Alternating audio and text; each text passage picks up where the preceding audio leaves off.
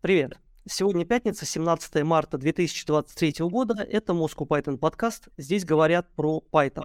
Мы выходим в эфир при поддержке курсов Learn Python, за что им большое спасибо. И мы, э, у нас не только подкаст, мы вживую выходим на YouTube. Соответственно, приходите, ставьте лайки, подписывайтесь, пишите вопросы в комментариях. Мы очень любим общаться с нашими зрителями, с нашими слушателями.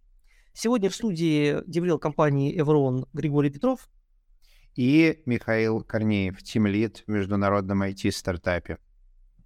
И у нас в гостях а, Андрей Адрияш, а, тимлид комба- команды разработки тулов а, в компании Ядро. Собственно, Андрей, давай начнем, наверное, с того, что вот что за команда тулов, что вы делаете, зачем... О, Алексей, сорян. Да, ну это так бывает часто. Андрей. Да. Андрей это мой отец, вот. А фамилия у меня тоже такая Андрей, поэтому Бывает... В нотах я записал Андрей, да. Окей, Алексей.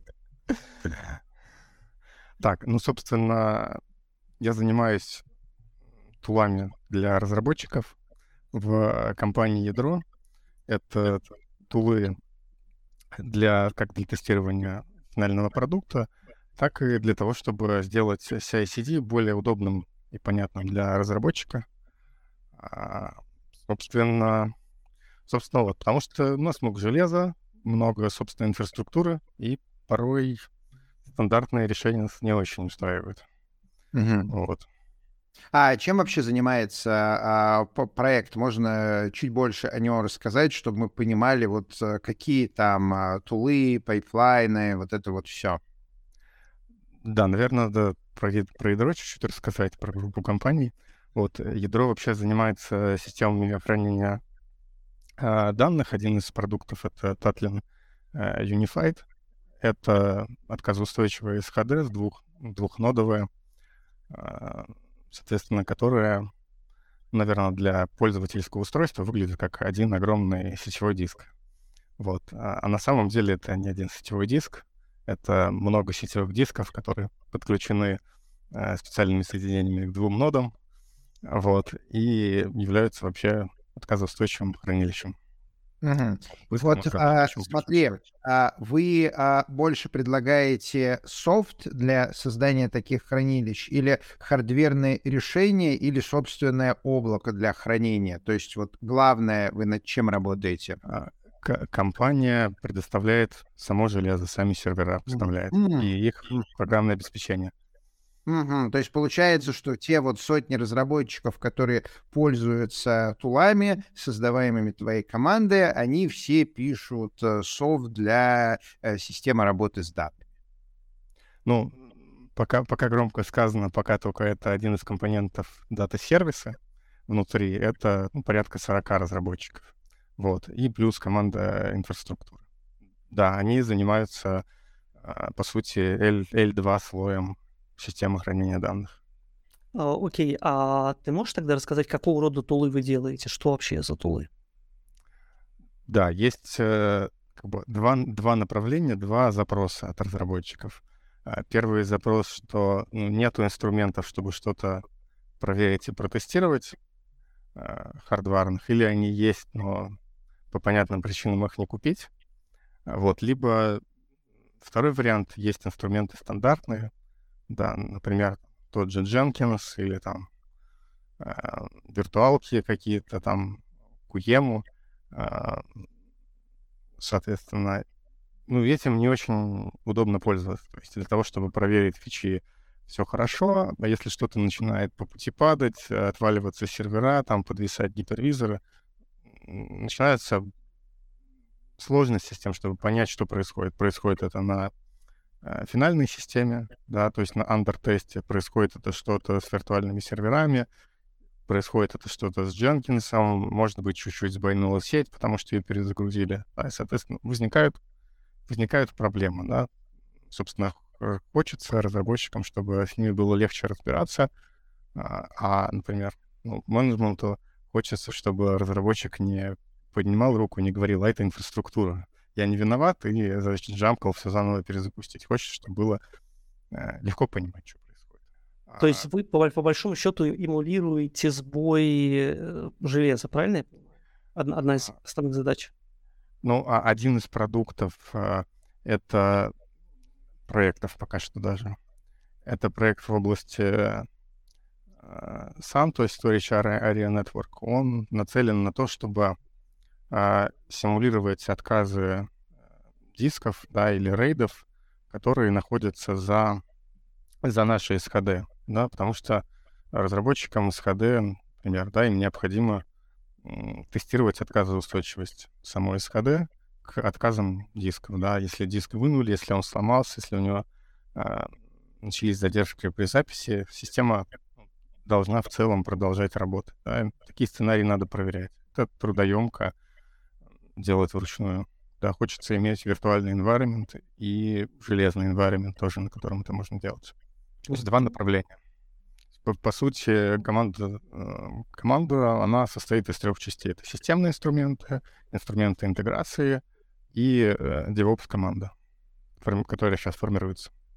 Угу. А инструменты интеграции — это как раз CI-CD всякие, правильно? Да, это все, что связано а, с устранением недовольств к CI-CD, что нельзя решить, собственно, силами DevOps. Слушай, а вот ты упоминал Jenkins, у меня было ощущение, что Jenkins вот как-то потихоньку... Да, вот Гриш очень хорошо показывает.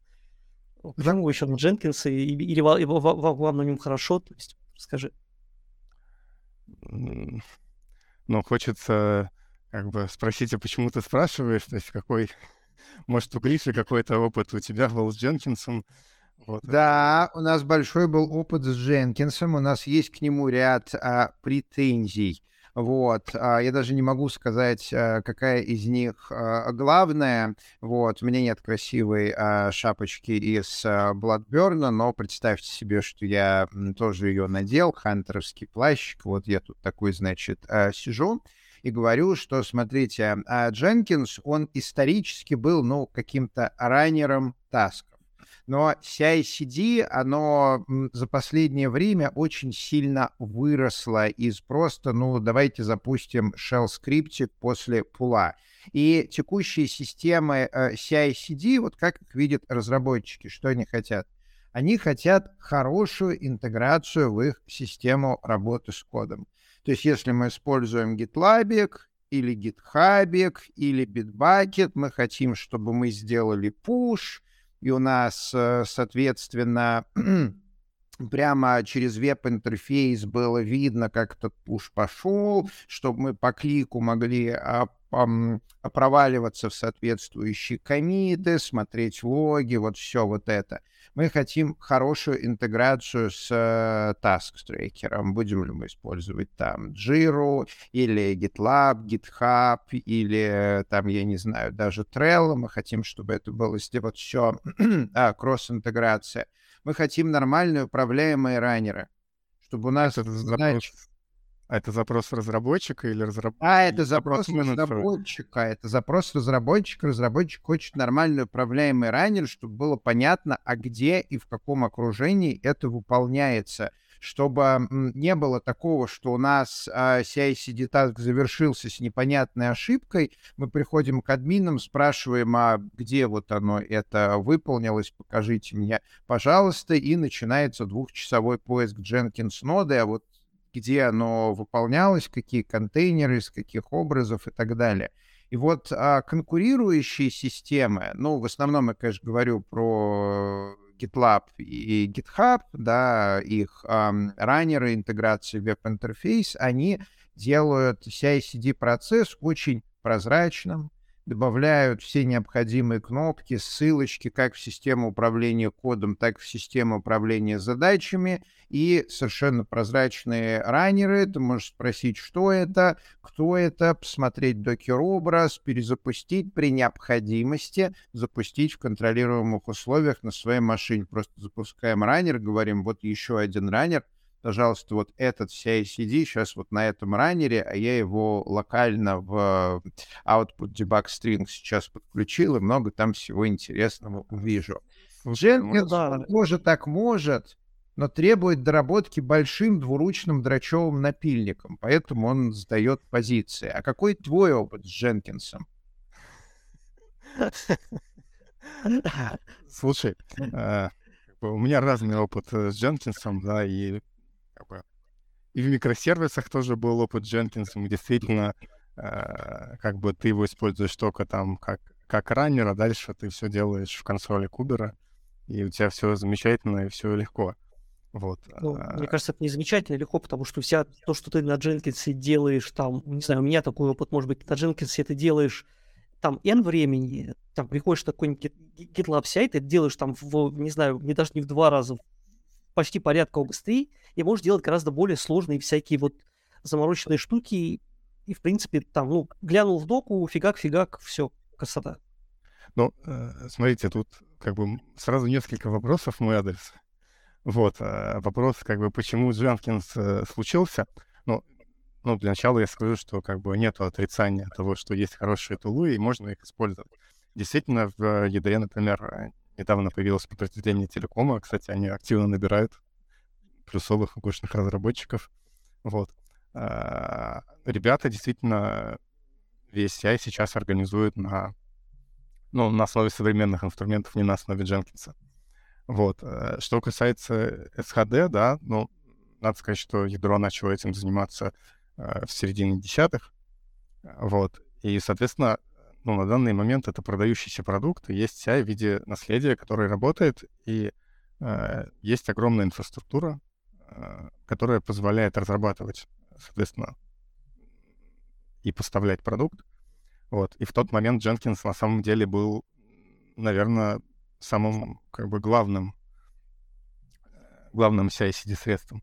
Вот. И, ну, нельзя просто так взять, остановить как бы поезд на ходу, э, сказать, подождите, ребята, значит, сейчас мы все поменяем, и жизнь будет замечательно. Ну, мы просто остановим бизнес-процесс, да, и, как бы все сломаем. Тут я с тобой абсолютно согласен. А я очень хорошо помню там вот э, начало десятых, когда у тебя выбор был, но либо ты используешь Jenkins, либо ты используешь крон, э, там а, какие-то хуки, и когда стоит э, задача сделать там несколько шагов или передать артефакты и так далее, городишь какие-то велосипеды. Вот, конечно, для таких простых задач тогда Jenkins был лучше, чем запускать по крону, а, и это вот а, все. Но сейчас мы, мы так понимаем, это у тебя больше легаси, да, если есть возможность, то GitLab или GitHub. Ну, да, если есть возможность, все так. Вот, но история в том, что у нас довольно большой парк инфраструктуры. Э, это все подключено к Jenkins, это работает много лет, это отлажено. Э, значит, есть лабы, там некоторые говорят, что ребята из нашей инфраструктуры написали целый Amazon на Jenkins за почти 10 лет. Вот, отчасти, наверное, отчасти, наверное, это так. Вот. И, и да, mm-hmm. что-то, что-то соединением. Отчасти это так. Вот, но, соответственно, наша задача, да, она не просто так, да, не просто так она у нас появилась. Э, у нас длинные за счет этого возникли пайплайны, э, с которыми есть сложности. У Jenkins огромные сложности с длинным пайплайном, у Jenkins трудности э, с тем, если там чуть-чуть отказывает, ну, worker нода, чуть там подвисает сеть, у него с этим есть, значит, как оно все в жизни не происходит. Соответственно, Jenkins, он не отказоустойчивый. Если у тебя есть длинный пайплайн, э, если у тебя есть э, железка, у тебя что-то по пути падает, ну, ты начинаешь сначала, по сути дела.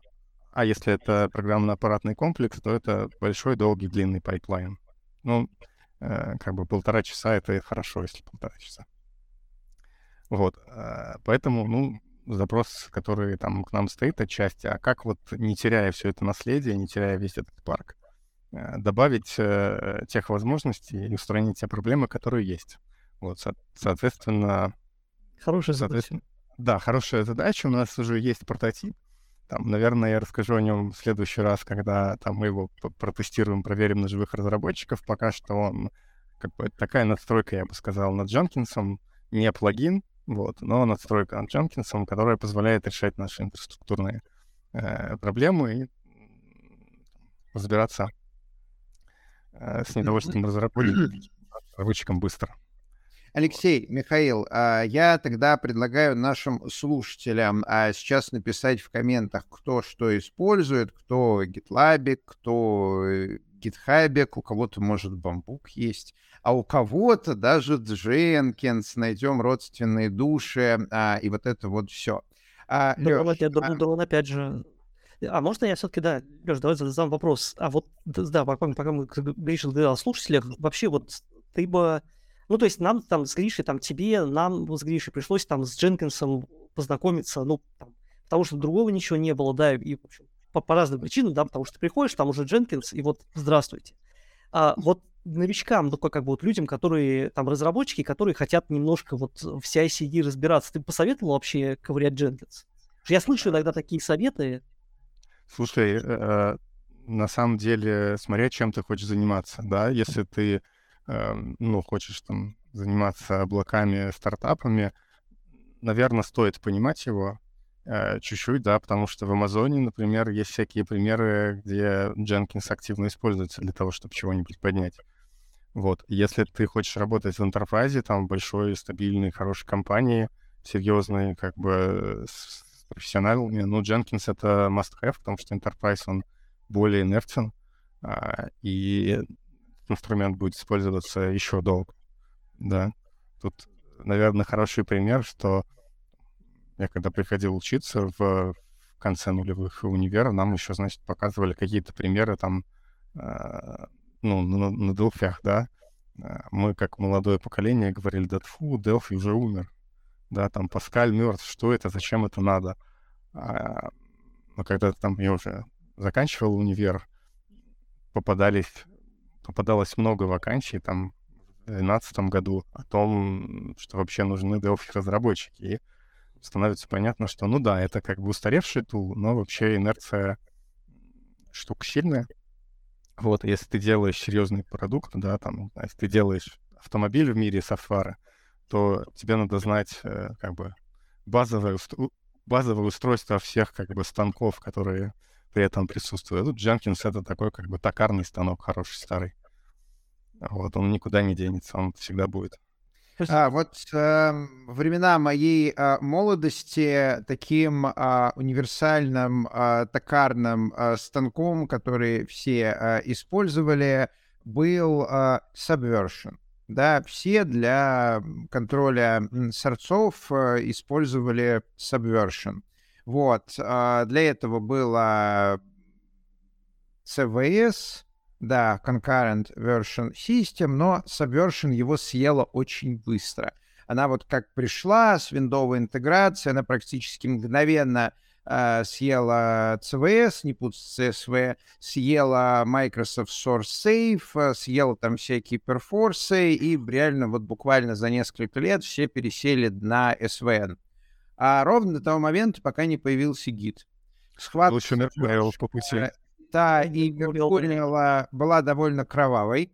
Вот, там даже первые два года победитель не был понятен. Потом стало понятно, что Subversion проигрывает, потому что она не умела бранчеваться. Ну, то есть вообще там технически были бранчи, но так как она трекала добавление и удаление файлов, то, собственно говоря, Resolve любой ситуации серии «тут мы файлик переименовали, а там мы поменяли данные», а, превращался просто в ад, потому что Subversion, она архитектурно тебе это показать не могла она тебе говорила, смотри, вот нас слева, а вот нас справа. Давай ты, э, давай ты мне скажешь, что в результате должно получиться.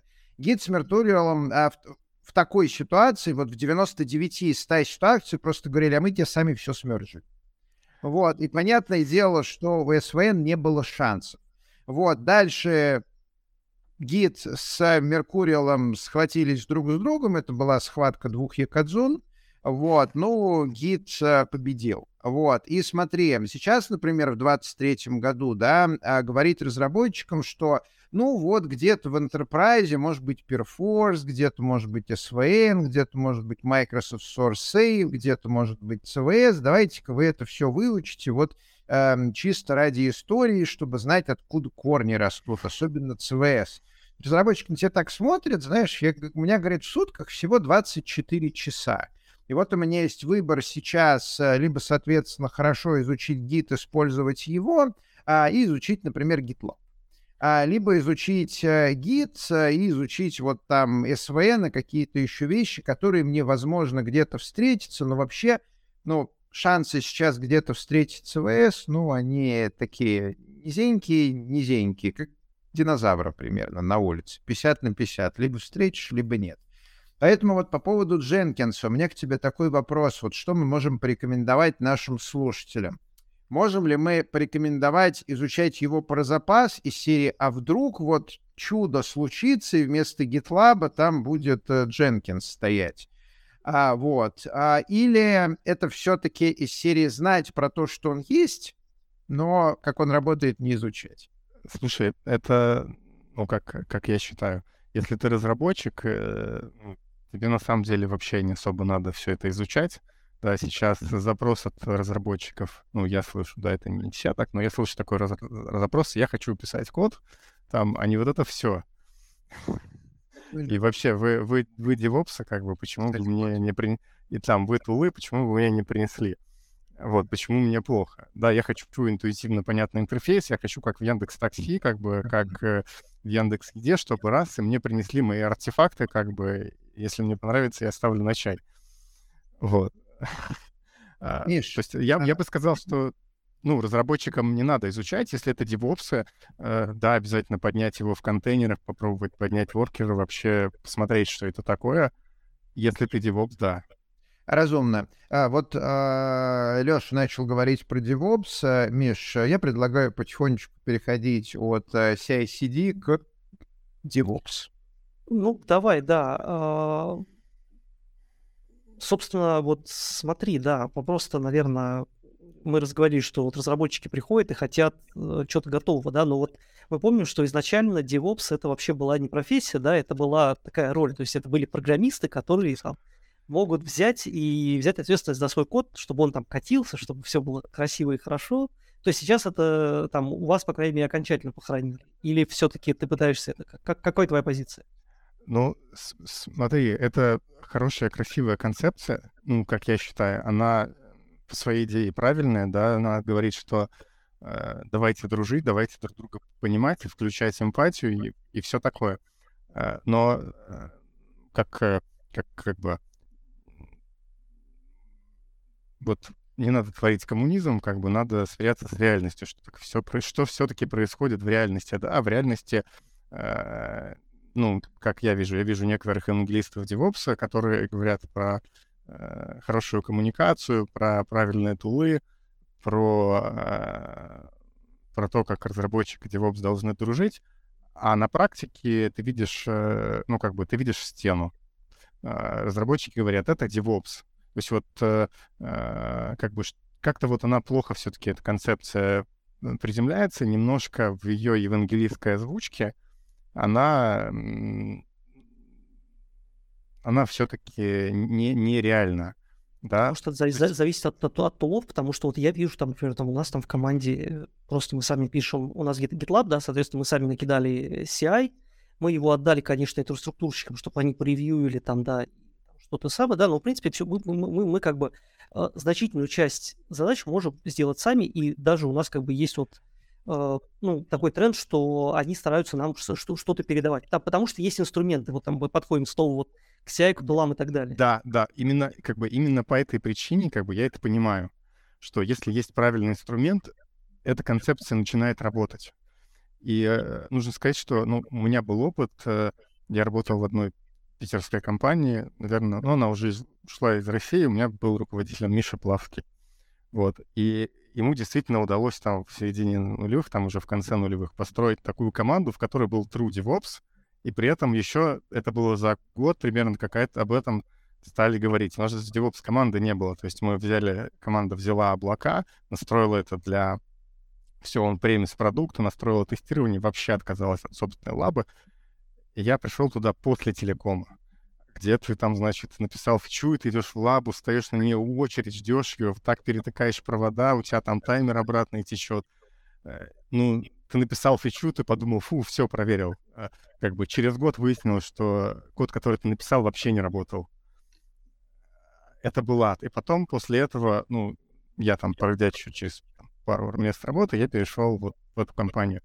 Для меня это была фантастика. И я в, в этом месте понял, что это круто, как бы за этим будущее. Вот, и долго это пропагандировал, вот, в частности, на других проектах потом. Вот, но перейдя на другой проект, в другую компанию, там мы занимались геологическим проектом, попробовав на проекте там 50-70 человек что-то подобное сделать, э, ну, сделать это удалось. Но было жесточайшее сопротивление, было очень тяжело, нужно было много говорить с людьми, применять какой-то даже административный ресурс. Это шло mm. жестковато, я бы сказал так. Поэтому, ну, как бы, ну, есть некоторые ограничения у этой концепции mm. при каких-то размерах команд. Да, в маленьких командах, да, 8, 10, 12 человек это работает замечательно. При больших проектах там уже вот больше 30, наверное, человек, даже 20. А, Леш, это сложно.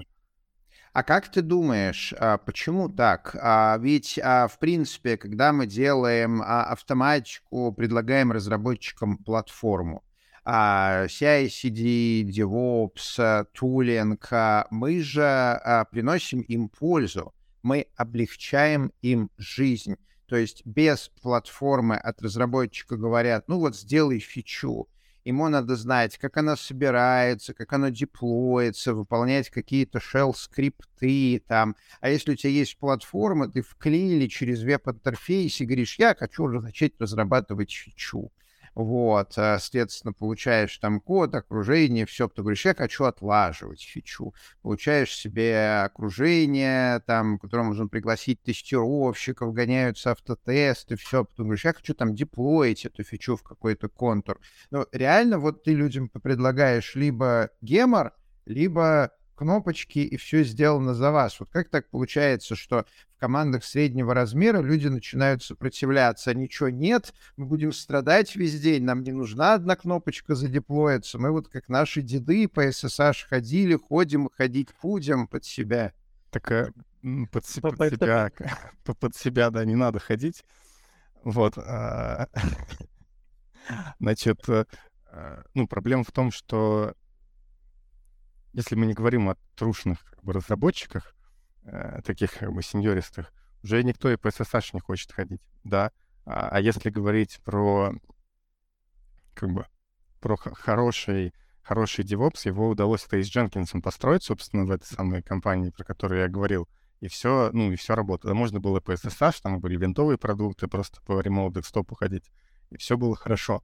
А, ну, проблемы возникают тогда, когда у тебя ну, сложные environment, сложные стенды, или, не знаю, постоянная была у нас проблема в прошлой компании, поднимался стенд в клауде, да, э, какой-то для системы, и он, ну, пород 53 создавал временный стенд, да, ты на фичу. Он пород 53 создавал DNS-запись. А вот как бы в Питере, в Москве все замечательно. За 30 секунд DNS обновляется. Где-нибудь, ну, за Уралом там или в провинции 20, 30, 40 минут. Да, у разработчиков стенд доступен только, только по IP. Их это вымораживает. Их вымораживает, что вот им вылез IP-шник ссылочка, что вот можно заходить коннектиться, и она не работает. И, и все, и ты с этим, ну, ничего не можешь сделать. Как бы IP-шник динамический, запись динамическая, все, людям плохо. Как бы ну, ну, в принципе, люди могут в хост прописать, можно их научить писать локально на машинке в хост, и, в принципе, это одна строчка, и... А машинка в облаке? Нет, ну, свои рабочие машинки, если они хотят ходить по этому самому. Ну, ты делаешь локал, local DNS записи, все. Ну, а IP-шник динамический, то есть... Ну, им же IP, ты, ты, ты же им IP-шник показал. Да, ты ему указал Идете на машинку, открываете там у себя файлик hosts, добавляете сюда запись. А, и а если... у вас все доступно. Ну, это, конечно, это, понятно, что, что это лишний геморрой, но... Это, это уже, это, это уже кос... типа, ну, это уже костыль. Да, вот он вопрос, если, если, если, если ты не можешь убрать 30-40 минут, то ну, приходится заниматься костылестроением, конечно. Ну да, ты, ты говоришь, Именно так, да. И ты говоришь там разработчику, давай, типа, возьми айпишник, там пропиши DNS. Вот, э, там бэкэндовые разработчики что-то нагугливают, быстро все делают, у них не возникает вопроса. Э, ну, как бы потом в следующий раз через месяц случился, они опять, ну, как бы, раз, их это раздражает. Это происходит редко, но это их прямо из потока выбивает. человек вот уже, у него хороший CI, и он уже привык в потоке сидеть, писать код. А раз его как бы стенд не поднимается, а он как бы рабочий день идет, он фрустрируется, что, ну, все не очень, все плохо. Вот, поэтому ну, есть ограничения. Да.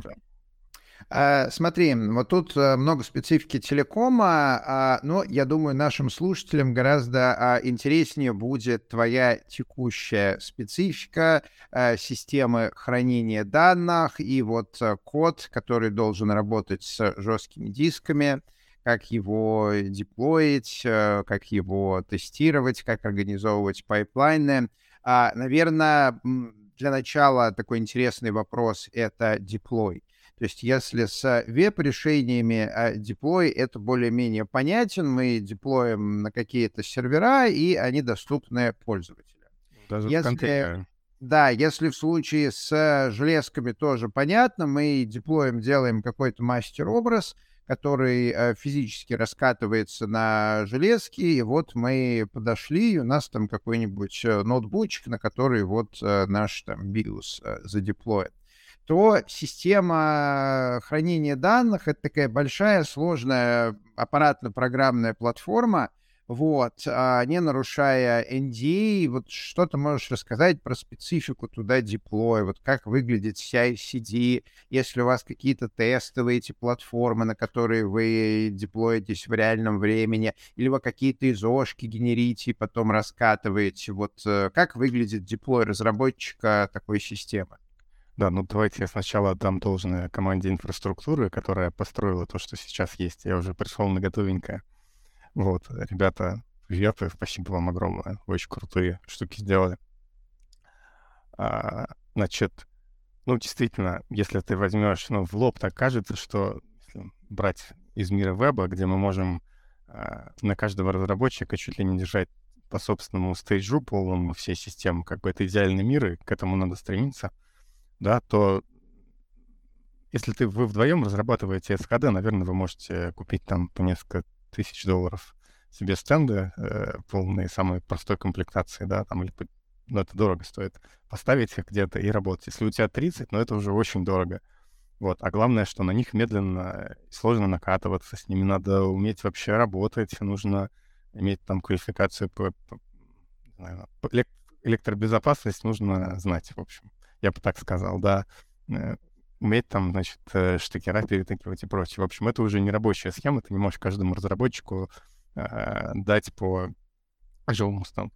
Вот, второе приближение, ну, давайте мы сделаем э, виртуальные машины и соединим их примерно так, как, значит, сделан стенд. Действительно, ребята из инфраструктуры э, это сделали, и для части команд это, ну, хорошее решение, да, но во что мы тут упираемся? Упираемся в то, что в то, что, по сути, мы поставляем образ операционной системы как, как, как, э, как программиста, да, это исхода, мы поставляем образ операционной системы. Что это значит? Что там много пакетов, которые разные команды должны собрать и развернуть. Вот. Некоторые компоненты собираются очень долго.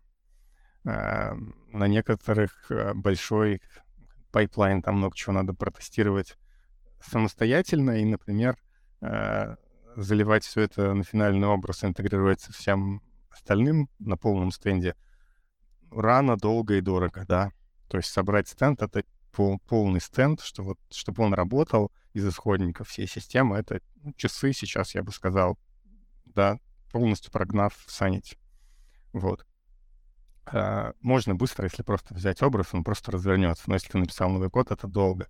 Вот, поэтому собственно, как бы, ну, пирамида тестирования, да, нам тут приходит в помощь. Да, есть э, вот как бы хавешные стенды, ребята на них э, заливают, тем больше тестировщики занимаются. Есть какая-то хав-автоматизация, есть такие виртуальные стенды для системных тестов полные, есть более... Хавы ты имеешь в виду Хардвер. изящные хардверные, да? Это, ну... Да, да, хардверные. Да, есть, есть хардверные стенды, соответственно, а, для команд, вот, которая занимается дат, дата-пас уровнем, то есть команда, значит, задача, которую мы помогаем решать при помощи тылов, упрощать решение этих задач, да, Э, соответственно, есть еще более легковесные варианты э, этого стенда, когда мы не накатываем финальный образ, мы там магическим образом подсовываем наш пакет. Вот. Э, значит, но этого тоже недостаточно, это тоже долго. Там, понятно, появляется юнит-тест. А еще у нас есть kernel модули. Их тоже надо как-то тестировать, и как-то надо задешево тестировать эти самые kernel модули. Тут ребята сделали такое ноу-хау, вот, которое позволяет очень-очень быстро испекать, э, испекать образ с kernel-модулем, вот, и, собственно, тестировать, э, тестировать это, эти самые кернела, которые мы пишем. Вот. А вы что-то это... open source или у вас все такое свое закрытое? Что-то open source, это, конечно, да. Э, что-то open source. Это как бы запчасти всегда open source, тут нельзя взять и разрабатывать э, с нуля, не знаю, свою QEM или еще что-то, но это э, перебор. Вот там, например, чтобы кернела хорошо тестировать э, хорошо, но быстро, да, решение не самое стабильное сейчас, э, вот, но тоже как бы из, из запчастей э, смекалисто применив те технологии, которые все вроде бы знают, но никто так не применяет. Вот. Выглядит как действительно большая, солидная пирамида. А, Миша, а что ты думаешь по поводу а, сделать небольшой автоп и спросить нашего гостя, как он пришел к этой вот всей довольно-таки сложной жизни DevOps, CD и а, практически а, Platform Engineer? Хороший вопрос. Алексей. Да, ну, ребят, я... Ну, это вопрос, да, про, про опыт, куда, значит, куда он заводит. Вот. А, наверное, даже Наверное, даже про какие-то корпоративные травмы. Вот, да. Ну, я говорил, да, что я поработал в телекоме в самом начале, ну, относительно в начале карьеры. Вот, до этого работал с драйверами. И ты, ну, как бы ты не видишь ICD какого-то или видишь его, да, там были действительно Дженкинсы, но прям разветвленная конфигурация тестирования — это боль. Вот ты по сути, это все сводилось к тому, что мы, по крайней мере, проверяем, что все собирается.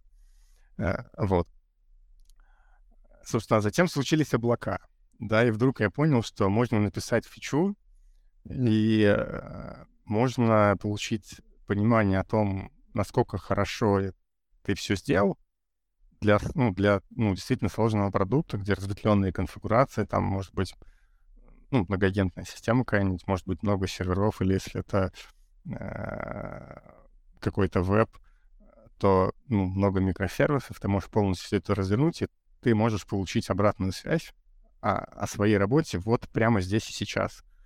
А, вдруг я понял, что такое как бы у меня случилось, что я могу написать код так, что все будет хорошо, я могу покрыть его тестами, и мои коллеги-разработчики его не сломают.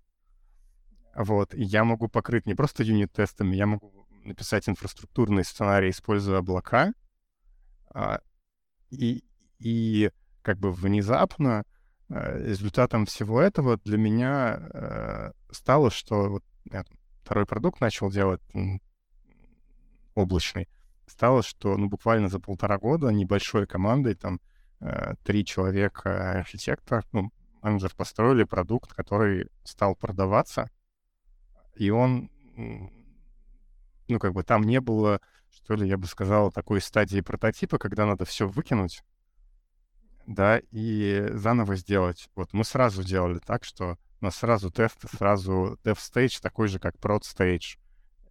И выкатка в прод была, ну, по факту мы раскатали dev stage, да. Мы сделали, ребята уже соединился от команды, ребята перезавернули все в кубер, и dev stage выглядел тоже как прод. Все было замечательно. Вдруг я понял, что можно поставлять продукт, он будет стабильным, можно реагировать на кейсы от кастомера и их легко эмулировать у себя э, и быстро находить и чинить, да, там мне приходилось часто заниматься саппортом. Ну, у меня случился такой инсайт, блин, есть хорошие тулы, можно построить так тулы и пайплайны, можно построить так стейджи, что тебе как разработчику будет, в принципе, все понятно, что происходит как бы и в разработке, и в сервисе, и в обслуживании этой системы. То есть у меня такое случился DevOps головного мозга благодаря вот э, нашему менеджеру, тому, как он организовал процесс. И действительно я приходил потом в, в другие места, видел, что, ну, как бы... То есть ты захотел ну, Ну, да, ты видишь, ты приходишь на новое место, ты видишь, что у вас не могут фронт с бэком договориться, как бы, ты думаешь, йоу, какой DevOps, как бы, если фронт с бэком не может договориться? И ты начинаешь как бы сначала лечить вот эту проблему там как-то организационно, потом давать environment, да, или лечить эту проблему при помощи правильных environment. Кстати, это тоже хороший подход. То есть DevOps лечит, например, правильный DevOps лечит отношения фронта и бэка, как начинается дружба и долгий брак. Вот. А, то есть вот э, примерно, примерно так. Я увидел, как можно, я видел, как плохо, э, по пути попробовал, э, попробовал эти подходы в разных командах. Вот, где-то получалось хорошо, где-то получалось скрипя, где-то вообще не заходило. Вот, и вот здесь э, я пришел, мне рассказали, что а у нас еще вообще тулы надо делать.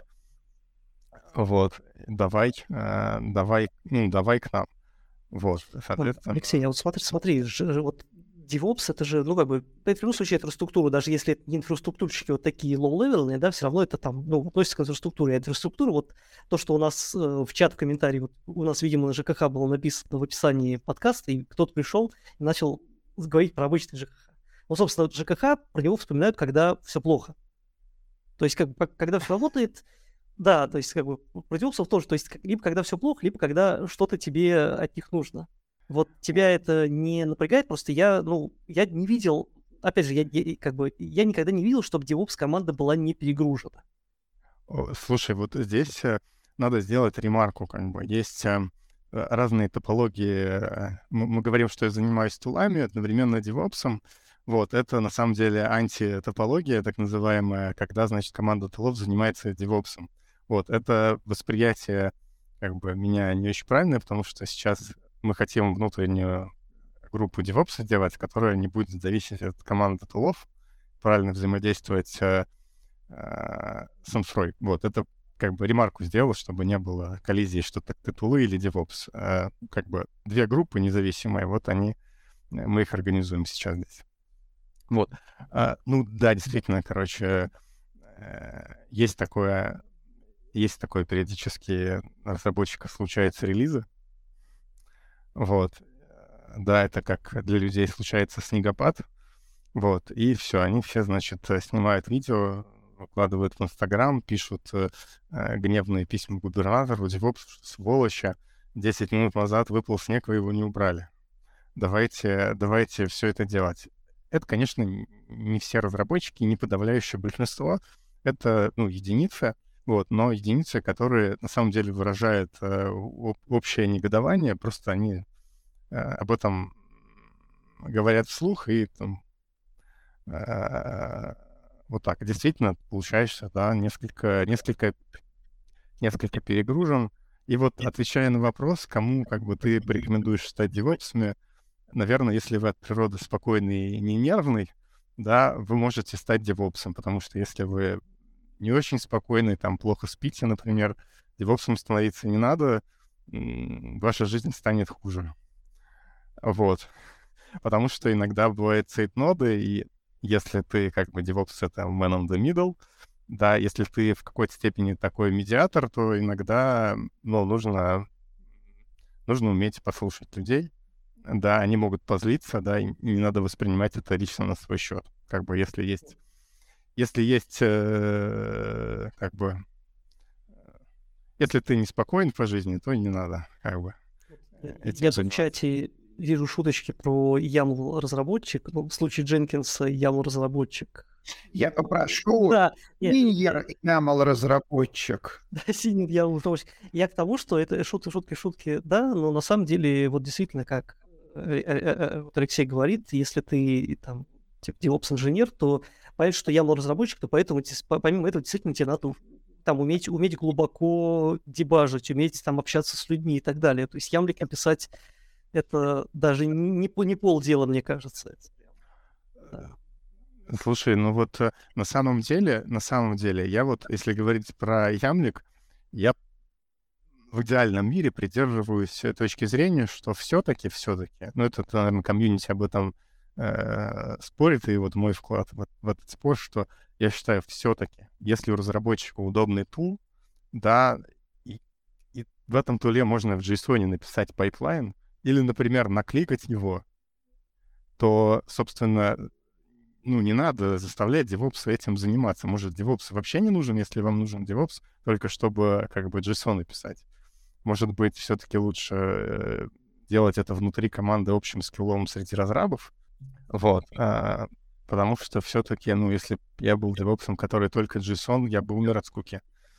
Ямла — это вообще а, отдельный файл, к тебе там да. шаблона приползает какой-нибудь а, проблема Норвегии или а, 60-перичной базой и от, а, откусывает голову. Вот, так что... Да, да, те, те, те, кто говорит, что Ямла — это просто, они, наверное, со сложным Ямлой просто не работали никогда. Да, да. Ямла, как правило, говорят, что это просто те, кто с ними хотя бы несколько лет не работали, потому что когда ты, э, так сказать, внимательно изучаешь спеку и проблемы спеки, ты понимаешь, что вот там все совсем плохо. Слушай, вот если говорить э, про там мое, мое, наверное, первое любимое, самое любимое или самое повлиявшее на меня место работы, э, там как бы ямлы генерили ямлы, ямлы, ямлы, э, ямлы, ямлы. Из этого разворачивался DevStage. Я тебе скажу, что такое DevOps не напишет. Это должен, всю эту логику должен понимать разработчик. То есть, наверное, на какую-то задачу по пути вот между э, совсем, э, как бы, между совсем э, небольшой YAML и как бы гигантский вложенный YAML со сложной инфраструктурой, наверное, задача DevOps. А если у тебя, ну, ты проектируешь сервис, все-таки, да, тебе нужен программист, который понимает в инфраструктуре код. Вот. А, Леша, ты несколько раз а, во время нашего подкаста а, упоминал, что вы разделяете DevOps команду и команду тулинга. А я множество раз видел, когда вот а, все эти компетенции собираются под зонтиком так называемой платформенной команды. То есть вот а, внутри компании есть некая команда, которая делает платформу.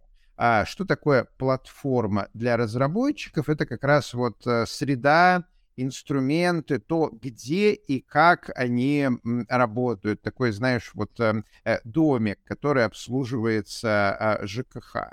И этот домик, он, он в себя включает какие-то там кубовые кластера, при необходимости GitOps, он в себя включает систему управления сорцами, GitHub или GitLab, включает CI-CD, включает собственные внутренние какие-то а, порталы, тулзы дополнительные и так далее. Так что разработчик приходит, его встречает команда платформы и говорит, эм, дорогой друг, мы вот подготовили для тебя хорошее рабочее окружение. Сейчас мы тебе все покажем, где у нас чего лежит, где какие кнопки. А, обращайся, мы тебе всегда готовы помочь а, и так далее. Но этот подход не лишен своих недостатков, но вот я много раз такое видел. А ты при этом предпочитаешь э, разделять команду DevOps и команду тулзов, хотя, ну, там, часть тулзов используется наверняка для взаимодействия с вашими, эм, э, соответственно, кубами, а, там какими-то кластерами, а часть э, инфраструктуры, она связана и с тем, и с тем. Вот почему ты хочешь разделить? А непонятно тогда, кто за что отвечает. Значит, если ты разрабатываешь тулу и ты DevOps, то что ты вязнешь в операционке DevOps? А, это первая проблема. Вторая проблема, если ты разрабатываешь тулы и занимаешься DevOps, ну, ты скорее начнешь излишне автоматизировать, потому что тебя задолбали уже всеми этими забросами. Начнешь э, творить какие-то воздушные замки в попытках скрыться от суровой реальности, в которой тебе надо слишком много поливать сервера маслом. Вот, нужен, поэтому нужен некоторый баланс, да, а, а баланс в том, что э, у тебя люди, которые занимаются именно DevOps, которым это не напряжено, там это больше подходит. Они занимаются DevOps, люди, которым, которые понимают про удобство тулов, они занимаются тулами, эти ребята взаимодействуют. И это уже хорошо. Вот. Это уже получается, получается легче. При этом как бы, если ты разрабатываешь тулы, и у вас еще есть платформенный слой, да, я говорил, что э, у нас большой пайплайн, да, и э, если взять там веб-сервис какой-то, то у тебя может роль платформенного слоя выполнять Amazon, а типа разработчики сами там все, что надо, э, кнопочками развернут в кластере Azure, да. И получается, что, ну, как бы, тебе либо DevOps не нужен, либо тебе нужен человек, который просто подружит разработчика и сделает ему легче. Вот у нас такой случай, когда у нас, я сказал, что у нас наша инфра, по сути, построила внутренний Amazon на, на Jenkins, да, вот, внутреннюю, на самом деле, платформу CI, стендов и так далее. А, но при этом для разработчиков это очень сложно. Для команды QA сложно понять, что там происходит. Они думают о своих сценариях, о СКД, там, о гонках данных, э, о, там, не знаю, о валидности кэшей, о маппинге данных. У них какой-то свой глубокий контекст, и э, ну, как бы им сложно переключиться и думать про инфраструктуру. То есть вот сказать, вот разработчик, вот слой инфры, давай дружить, я попробовал такую схему в самом начале. Это отчасти получилось, там э, получилось э, с нашей тестовой командой, ребята действительно стали контрибьютиться в инфраструктурный код. Но с командой разработки нет слишком большая загруженность, э, слишком специфический контекст. Поэтому мы еще посередине вынуждены выстраивать команду, именно команду DevOps, которая будет ну, как бы налаживать вот эту связь, да, с, с инфраструктурным слоем. По сути, как бы получилась платформа и DevOps, как если бы DevOps был ну, в команде там какого-нибудь э, веб-сервиса сложного, который использует облака. Вот сейчас такая у нас получается структура. И, и тулы, да, потому что э, команда инфраструктуры, она все-таки уже далеко от команд э, разработки. Она э, понимает, что нужно инфраструктурно, но точечно уже туда не дотянуться. Поэтому вот есть тулы еще. Вот я Спасибо. На, ответил. Да. Спасибо тебе. У нас, в принципе, мы там, подходим к завершению, и там, дорогие слушатели, пишите вопросы в чат, мы на них поотвечаем. Вот первый вопрос, который я вижу по поводу того, ну вот знаешь, да, преждевременная оптимизация, то, что в разработке обычно говорят, это плохо. Вот в DevOps, как ты считаешь, надо ли оптимизировать сразу, или, в принципе, сразу ты пишешь, как как получается, и потом начинаешь думать. Слушай, ну это вопрос вообще про жизнь на самом деле.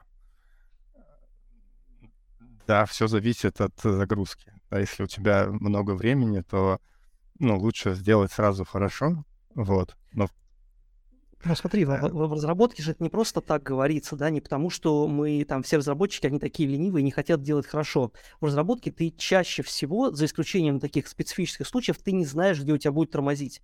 И очень часто в разработке ты там сидишь над какой-нибудь штукой, там оптимизируешь ее, оказывается, что в реальном продакшене это тебе дало там 0,0000, а, там 1%, а тормозит там совершенно другое место, про которое ты даже там и не подумал, да, поэтому в разработке обычно говорят, не надо как бы прemature, ну, преждевременная оптимизация, посмотри, э, как, как бы, как, как, как это, как это крутится в реальности, потом оптимизируй. Вот.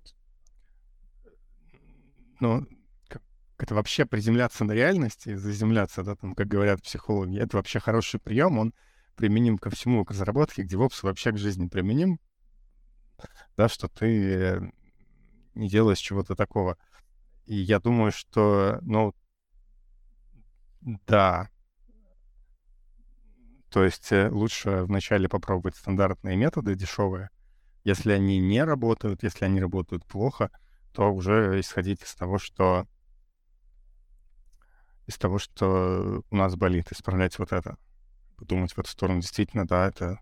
Ну, то есть скорость важнее оптимизации. Скорость я имею в виду, как это, э, представление продукта чего-то разработчикам. Ну, э, как бы бизнесу нужно продавать, разработчикам нужно разрабатывать. Э, поэтому бывает порой сделать лучше кривые косые стенды за два дня, чем месяц делать что-то идеальное. Ты как бы через месяц ты сделаешь за два дня, через месяц сделаешь хорошо, пересадишь. Да, а может, ты через месяц ты не сделаешь, будет еще больше трудностей. Поэтому, да, применим все лучше использовать сначала стандартные методы, не изобретать ничего сложного. И если уж как бы не, не, не заходит, точно не заходит, да, то тогда что-то уже делать сложнее. Тут вопрос в чате. Не совсем понимаю, какие плюсы у GitLab CI в отличие от GitHub Actions. Это прям хороший вопрос.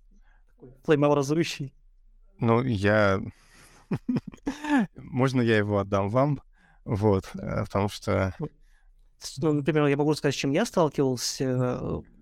На мой взгляд, GitLab CI все-таки сильно мощнее. Например, сам, самая банальная штука, которую на GitLab CI очень люблю, это, знаете, когда там у тебя есть пайплайн, и ты можешь какие-то штуки сделать по кнопочке. У меня там, uh-huh. я не знаю, ну, в общем, там, так, на, на, нажал кнопочку, и следующий шаг пошел. Не нажал кнопочку, он не пошел.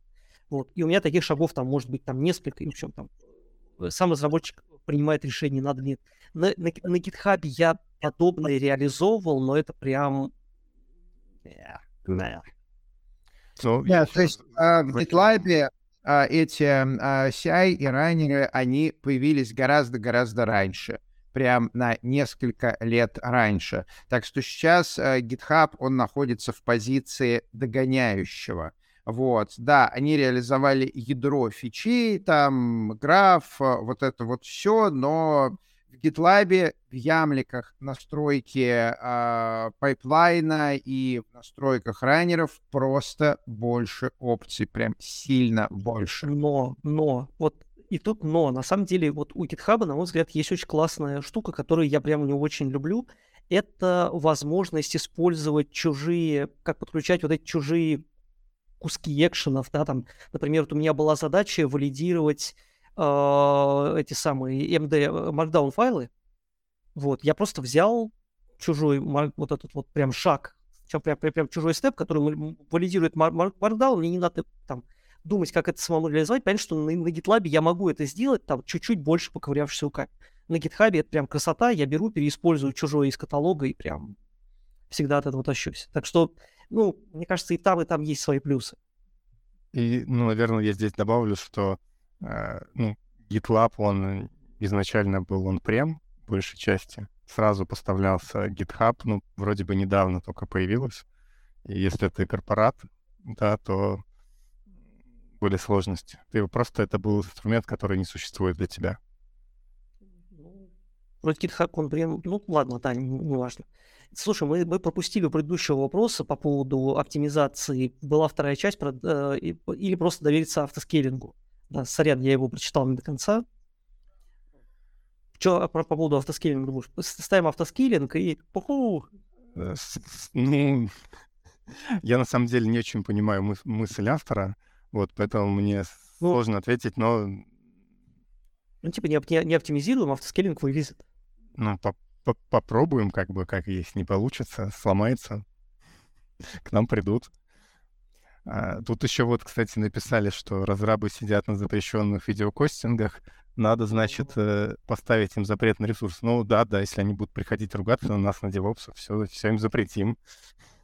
Э, меня всегда такие комментарии простите, забавляют в том плане, что а, ну, мы же все понимаем, что разработчиков обычно нанимают потому, что они умные.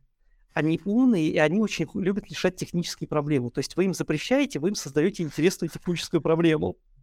Я а, более того, начнут ее решать. А, я, я, я, понимаю, Павел, я к тому, что я, я вижу во многих корпорациях вот очень лю- иногда любят, при, приходят люди, которые скажут, сейчас мы разработчиков загоним в рамки, будут они у нас ходить как надо. Ну, да, сорян. Ну... А, более того, разработчики не просто умные, а они еще и востребованы. Если интуиция нам подсказывает, что вот я плачу человеку деньги, ну на что это похоже? Ну, наверное, он мой раб. Наверное, я могу ставить ему любые условия, говорить, как обужить, чего делать, что не, не делать. Ну вот интуиция же нам это подсказывает, но в реальности это не так. И если компания говорит, ты разработчик, ты вот э, обязан э, в рабочее время пользоваться только браузером, э, там ходить на эти три сайта, а другая компания говорит, слушай, нам от тебя нужна на самом деле работа, и как ты ее выполняешь, нам глубоко пофиг. Вот хочешь из дома, хочешь смотри Pornhub, хочешь не смотри, только вот тикеты, пожалуйста, в джире двигай и комменты с пушами делай. Вот, и разработчику очень просто перейти из первой компании во вторую. Так что вот э, все эти попытки там э, закрута гаек и так далее, они могут работать в каких-то других э, областях, где более жесткий рынок, другие условия, но в айтишечке сейчас такое общее мнение, что а, попытка как-то вот а, формализовать и заставить разработчиков работать определенным образом, а, а не контролировать результат их работы, а, приводит к тому, что они тупо меняют работу. Сейчас слишком легко стало делать.